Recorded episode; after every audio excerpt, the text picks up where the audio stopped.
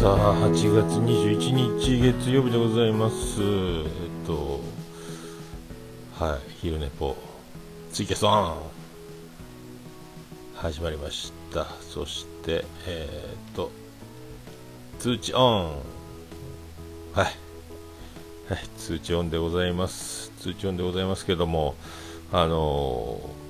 ー、いやー10連休終わりまして今日夜9時から、えー、勤労スタート、えー、なんですよね、これ、まあ、夜勤が始まるわけで、えー、そんな感じですけども、まあ、あの最終日とその前から行きましたね、あ、ピスケさんどうもです。あ、行ってきましたよ。いや初、えー、神戸初16ビットで初笹山の定期公演で霧の80回目の定期公演にやきましたね。おもろかったですね。いや圧倒的だったですね。えー、えー、まあまあそんなそんなとこでございますか。まああのいやギリギリまで調整してたんですけど結局あのヤードが抑えられないままキャンセル待ち出るかなと思ったけど無理で。えー、ねああ、羨ましい感想を待ってましたって、あそうっすかそう、ありがとうございます。やっとね、やっと行ったんですけど、もう結局0泊2日みたいになりまして、あの宿なしで行ったんで、まあ、始発まで、えー、時間を潰しの大阪市発だったんで神戸から大阪に移動して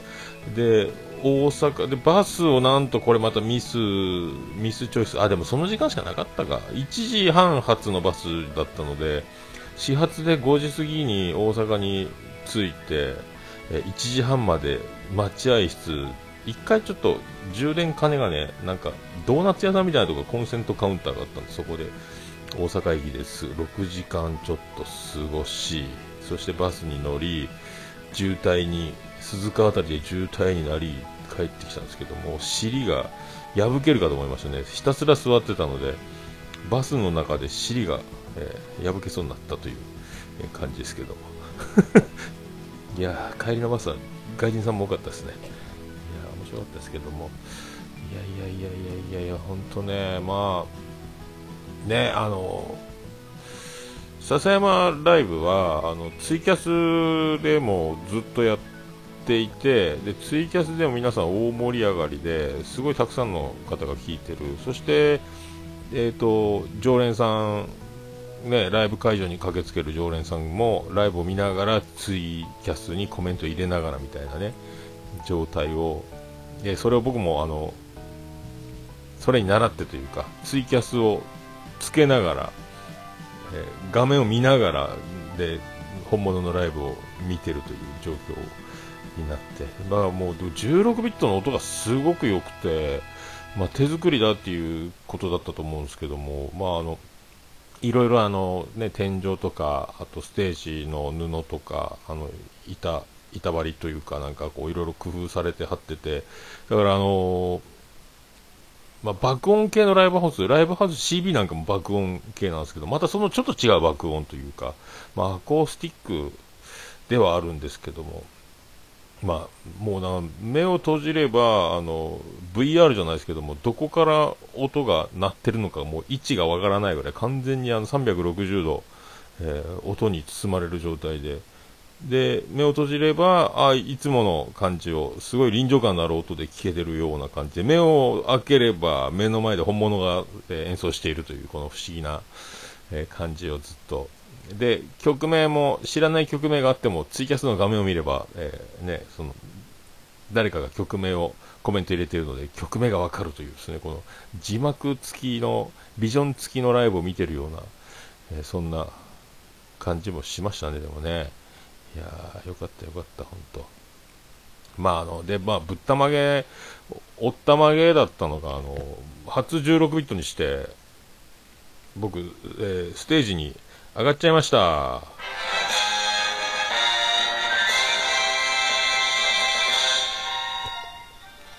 どうも、徳光カードです。いや、でもなんか、アンコールで、えー、各駅停車を演奏してて、途中で各駅停車が終わり、えっ、と、ね、あの、感想というか、ワンコーラス終わった後で、あの、拗ねてる、各撃テストで澤田さん、澤田澤田さんが、あの、拗ねてました。その張本人、出てこいや、みたいになって、僕そこから2コーラス目から僕が、あの、えー、ギターを弾くことになったという、あの、とんでもないあの流れがですね、まあ面白かったですけど、いやいや、まあ、怖いっすね、あんなね。だからあの、ステージに上がって、で、あの、笹山さんから笹山、その今使ってたギターをそのまま、あの、どうぞってかけられ、うわ笹山ギターだみたいなね、あの、後で考えたら震えが来たんですけども、それで各駅停車を弾いているというですね、で、歌ってるという、えー、驚きましたね。ただ、あのね、1ヶ月以上弾いてなくて、コードもあの、3コードで、まあ、簡単は簡単なんですけども、その、歌詞の上にコードが振ってあるやつを見ながら弾いてるだけなので、空で弾けないというですね。で、パッと、あの、歌詞にコードが振ってあるやつを見せてもらったけど、なかなかあの、順番に C と G と D なんですけども、順番に、えずっと間違ってるという状態が続きましたけど、まあでも面白かったですね。そして、えっ、ー、と、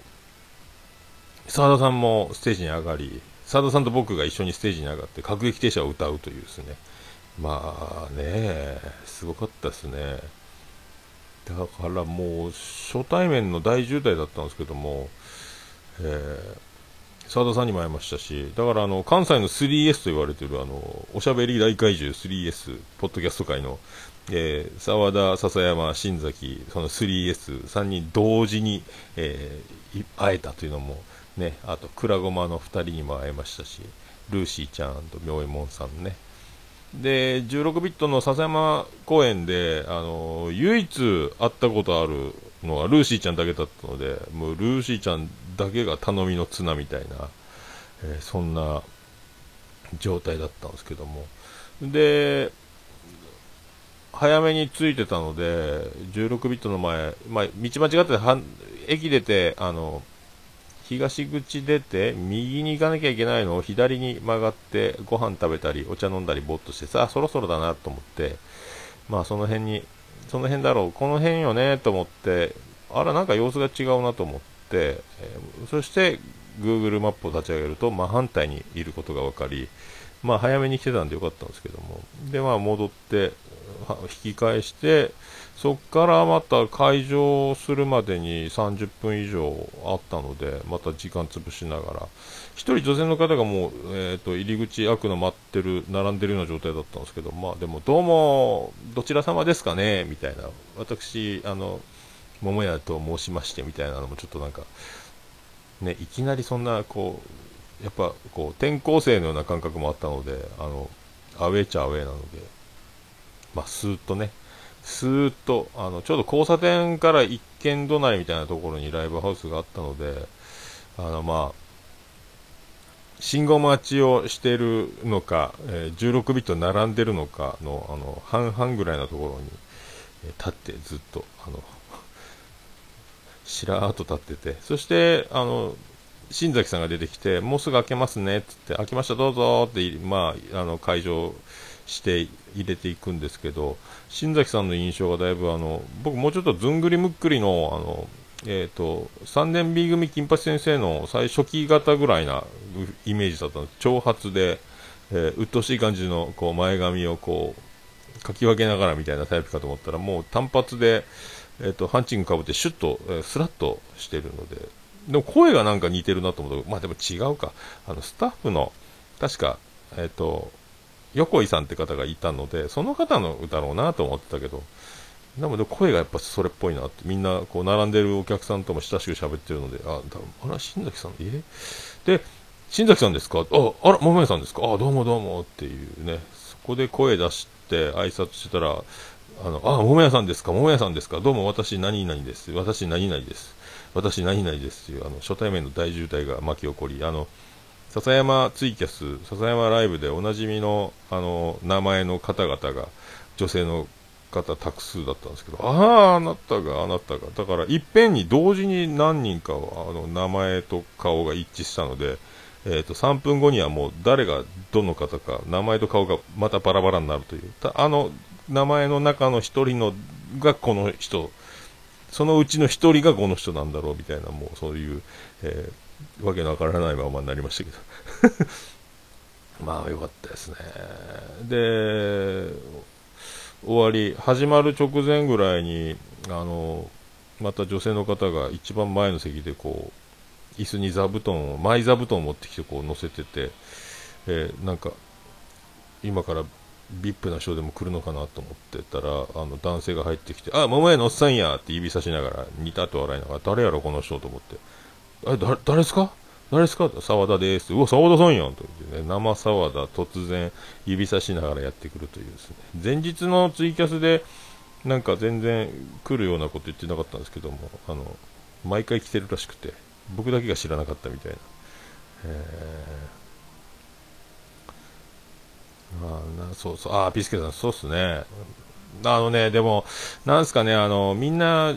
実際ライブに行くと全然あのもうすごいっていう風になるっていうね要はよく感想は聞いてたんですけども本当にそうで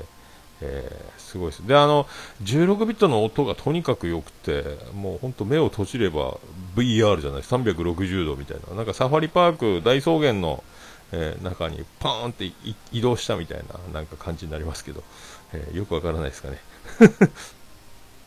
いや、すごいですね。だからまあ、毎回毎回足を運ぶというね、遠征組含めて、あの、みんな行くよね、そりゃね。行くわ、そらっていう、なんかやっぱ思いましたね。で、あの、今ずっとソールドアウトが続いてるぐらい、どんどんなんかあの、ね、人気が出てきてるというか、プレミア感が、なかなかね、常に満席になるような、えー、まあでも、そう、ライブハウス自体はその音、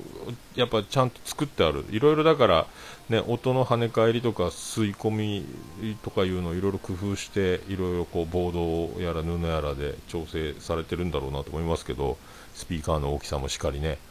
えー、すごかったですね。だから、なんていうんですかね、あのでどんどん今こう、ソールドアウトが続出するようなあのライブになってきてるんですけども、ね、やっぱそれはそうなるよねっていう、なるわねって思いながら、まあ、常にだからまあ当たり前なんでしょうけど、すごいことだと思うんで、で、まあね、必ずその前回を超えていくぐらいの何かまた工夫やら、そのね、取り組みが同じことを繰り返しているわけではないというところがまた、まあ、そういうのは当たり前なんでしょうけども、そういう感じはするので、いつも聞いてる感じとは違うまた構成だ感じもしたので、この前もす,、えー、すごかったですね、なんかね。いやいや。でね、あの、どんどんどんどん、あの、ライブの数も今ね、遠征が増えたり、16ビットだけにとどまらず、いろんなところ、今日もだから名古屋、ライブ、え、シネマスコーレって映画館でライブやったり、明日が、確かズバコのですかね。ね、なんであの時カフェに行ったりとか、かすごいっすよね。えー、だから、数が、ライブの数が増えてるのに、それでもソールドアウトが増えているという、その、のがすごいですよね。えー、月に1回の定期公演しかないから、集まって増えていくんだったらまたね、このだから、圧倒的に、その、やっぱ、すごいですよね。なんか、なんか、天才は数だみたいな、なんかすごい数を、えー、生み出して、作り出してっていうのが確かあるんですよね。なんか何百枚もすごい画家の人はすごい数書いてるとかなんかそういうのを聞いたことあるんですけどだからすごいだから曲もアルバムも買いましたけどだからどんどんね去年なんかは毎月1曲リリースしたりとかだから曲を作るとかリリースするっていう数もすごいしあとね毎日ツイキャスやってるっていうそのであとポッドキャスト番組の数もすごいしやってる年数もね、それはどえらい年数やってるし、数が圧倒的なんですよね、だから笹山さんってね。だからその中でどんどんそうやって、なんか、まあ、自然とそうなっちゃうよねっていう状況になってるのかなと思うんですけどね。みんなだからだんだんだんだん。で、なんかまた、あの、ね、ツイキャスを聞いてる時の印象とあとポッドキャストで聞いてる時の印象あと音源とかデジタルリリースされた音源を聞いてる時の印象とまた本人に会って話すとまた全然違う感じもしたし。でもそういうそういうところがどんどんだからこう一度来たお客さんがまた見に行く。で曲を買うっていうこと現象がどんどんこう大きくなってるのかなと思いますけどね。はあ、まあでもいろんな人に会えたので面白かったですね本当。まあでもあの澤田さんは澤田さんで結構あの大物大御所やないですかっていうそそのそのポジションが嫌やねんみたいなニュアンスのことを、まあ、言ってましたけどね。だからあの澤田さんはフレンドリー大作戦したらいいじゃないですかみたいな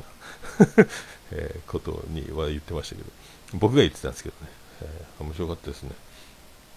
まあなんすか年は僕より下ですけど澤田さんの方がね僕より全然若いんですけどねなんかもう気さくなおっちゃんって感じでまあ面白かったですね。はい。まあでも番組を忠実にやっている方なので、まあ、僕みたいにあの番組を忠実にやるというよりは僕はその素素というか字を出すことでしかこうフリーで喋るしかないんですけど多分あの番組の構成上やっぱそうなるんでしょうかね。あのものの紹介とかレビューじゃないですけどもその専門的というかそういう番組を多数やってたりするので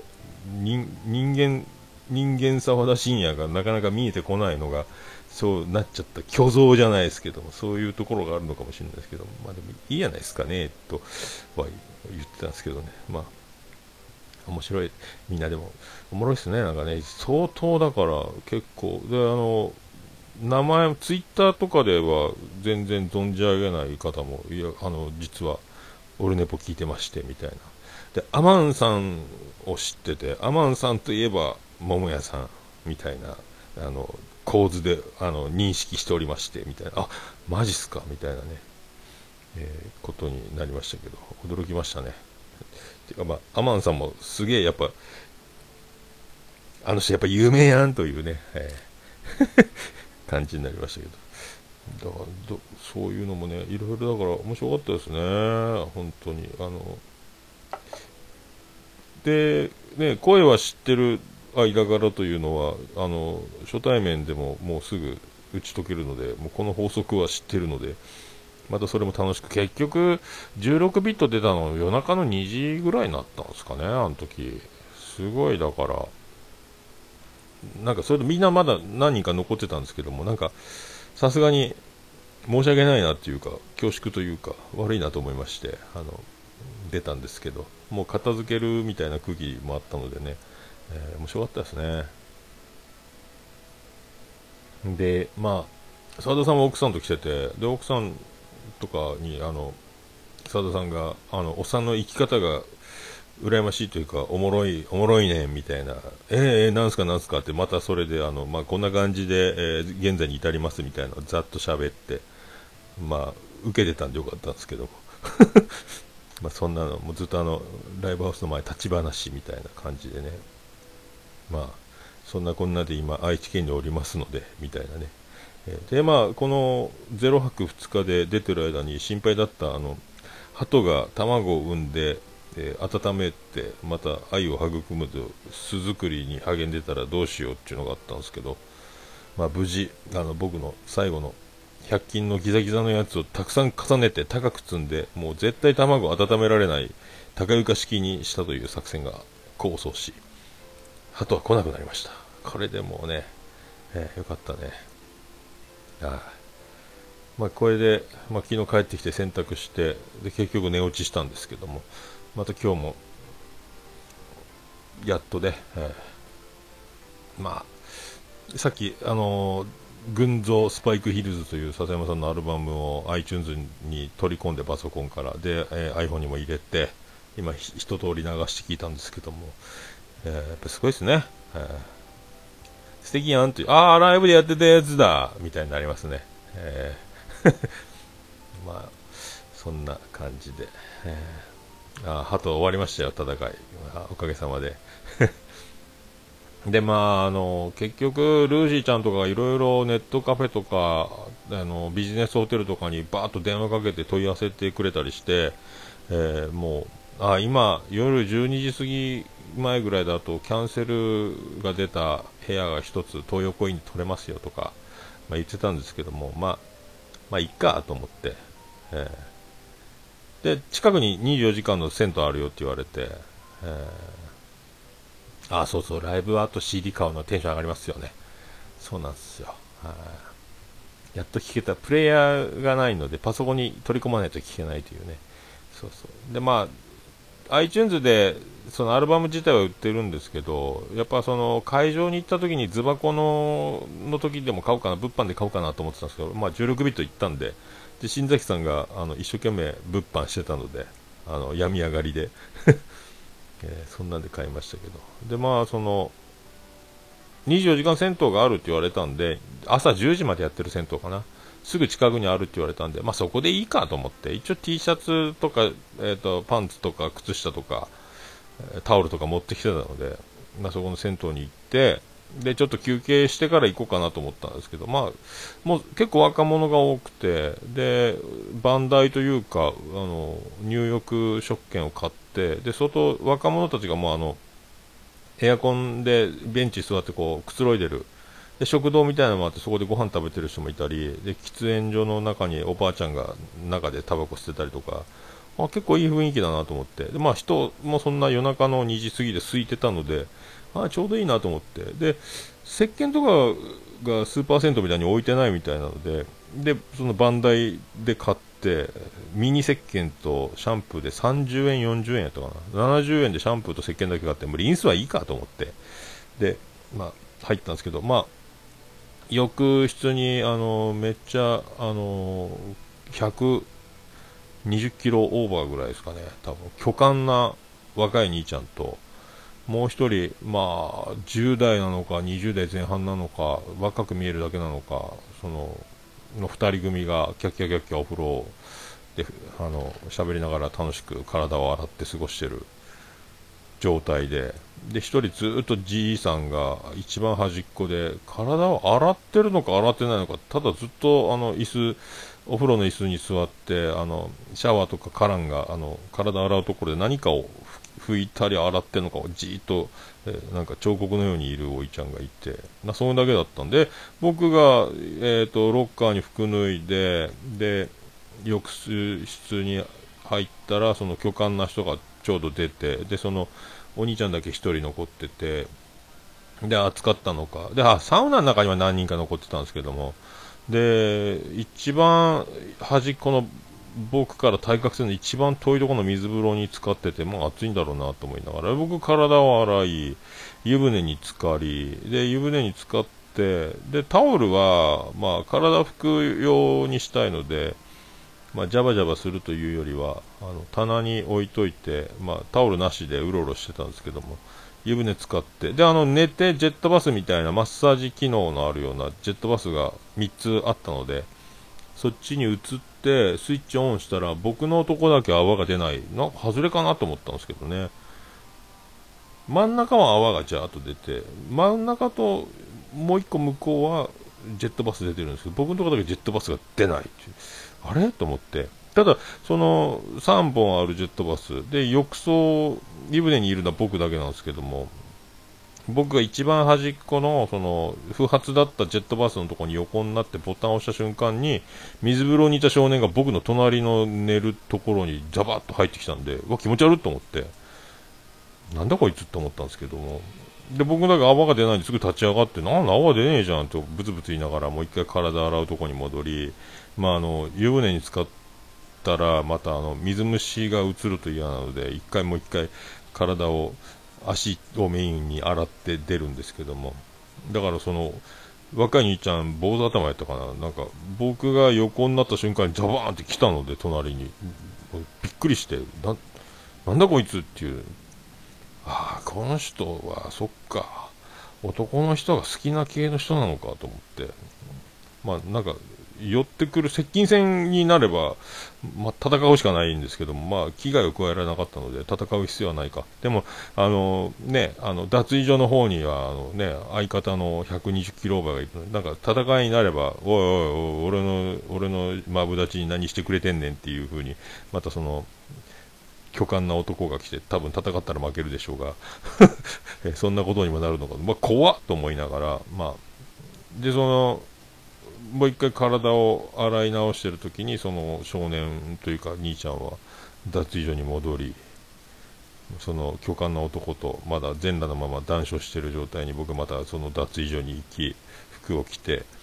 結局だからもう気持ち悪いのでくつろぐこともなくまた外に出て風呂上がり出てしまったのでここからどう時間を潰すかというね感じになりましたけど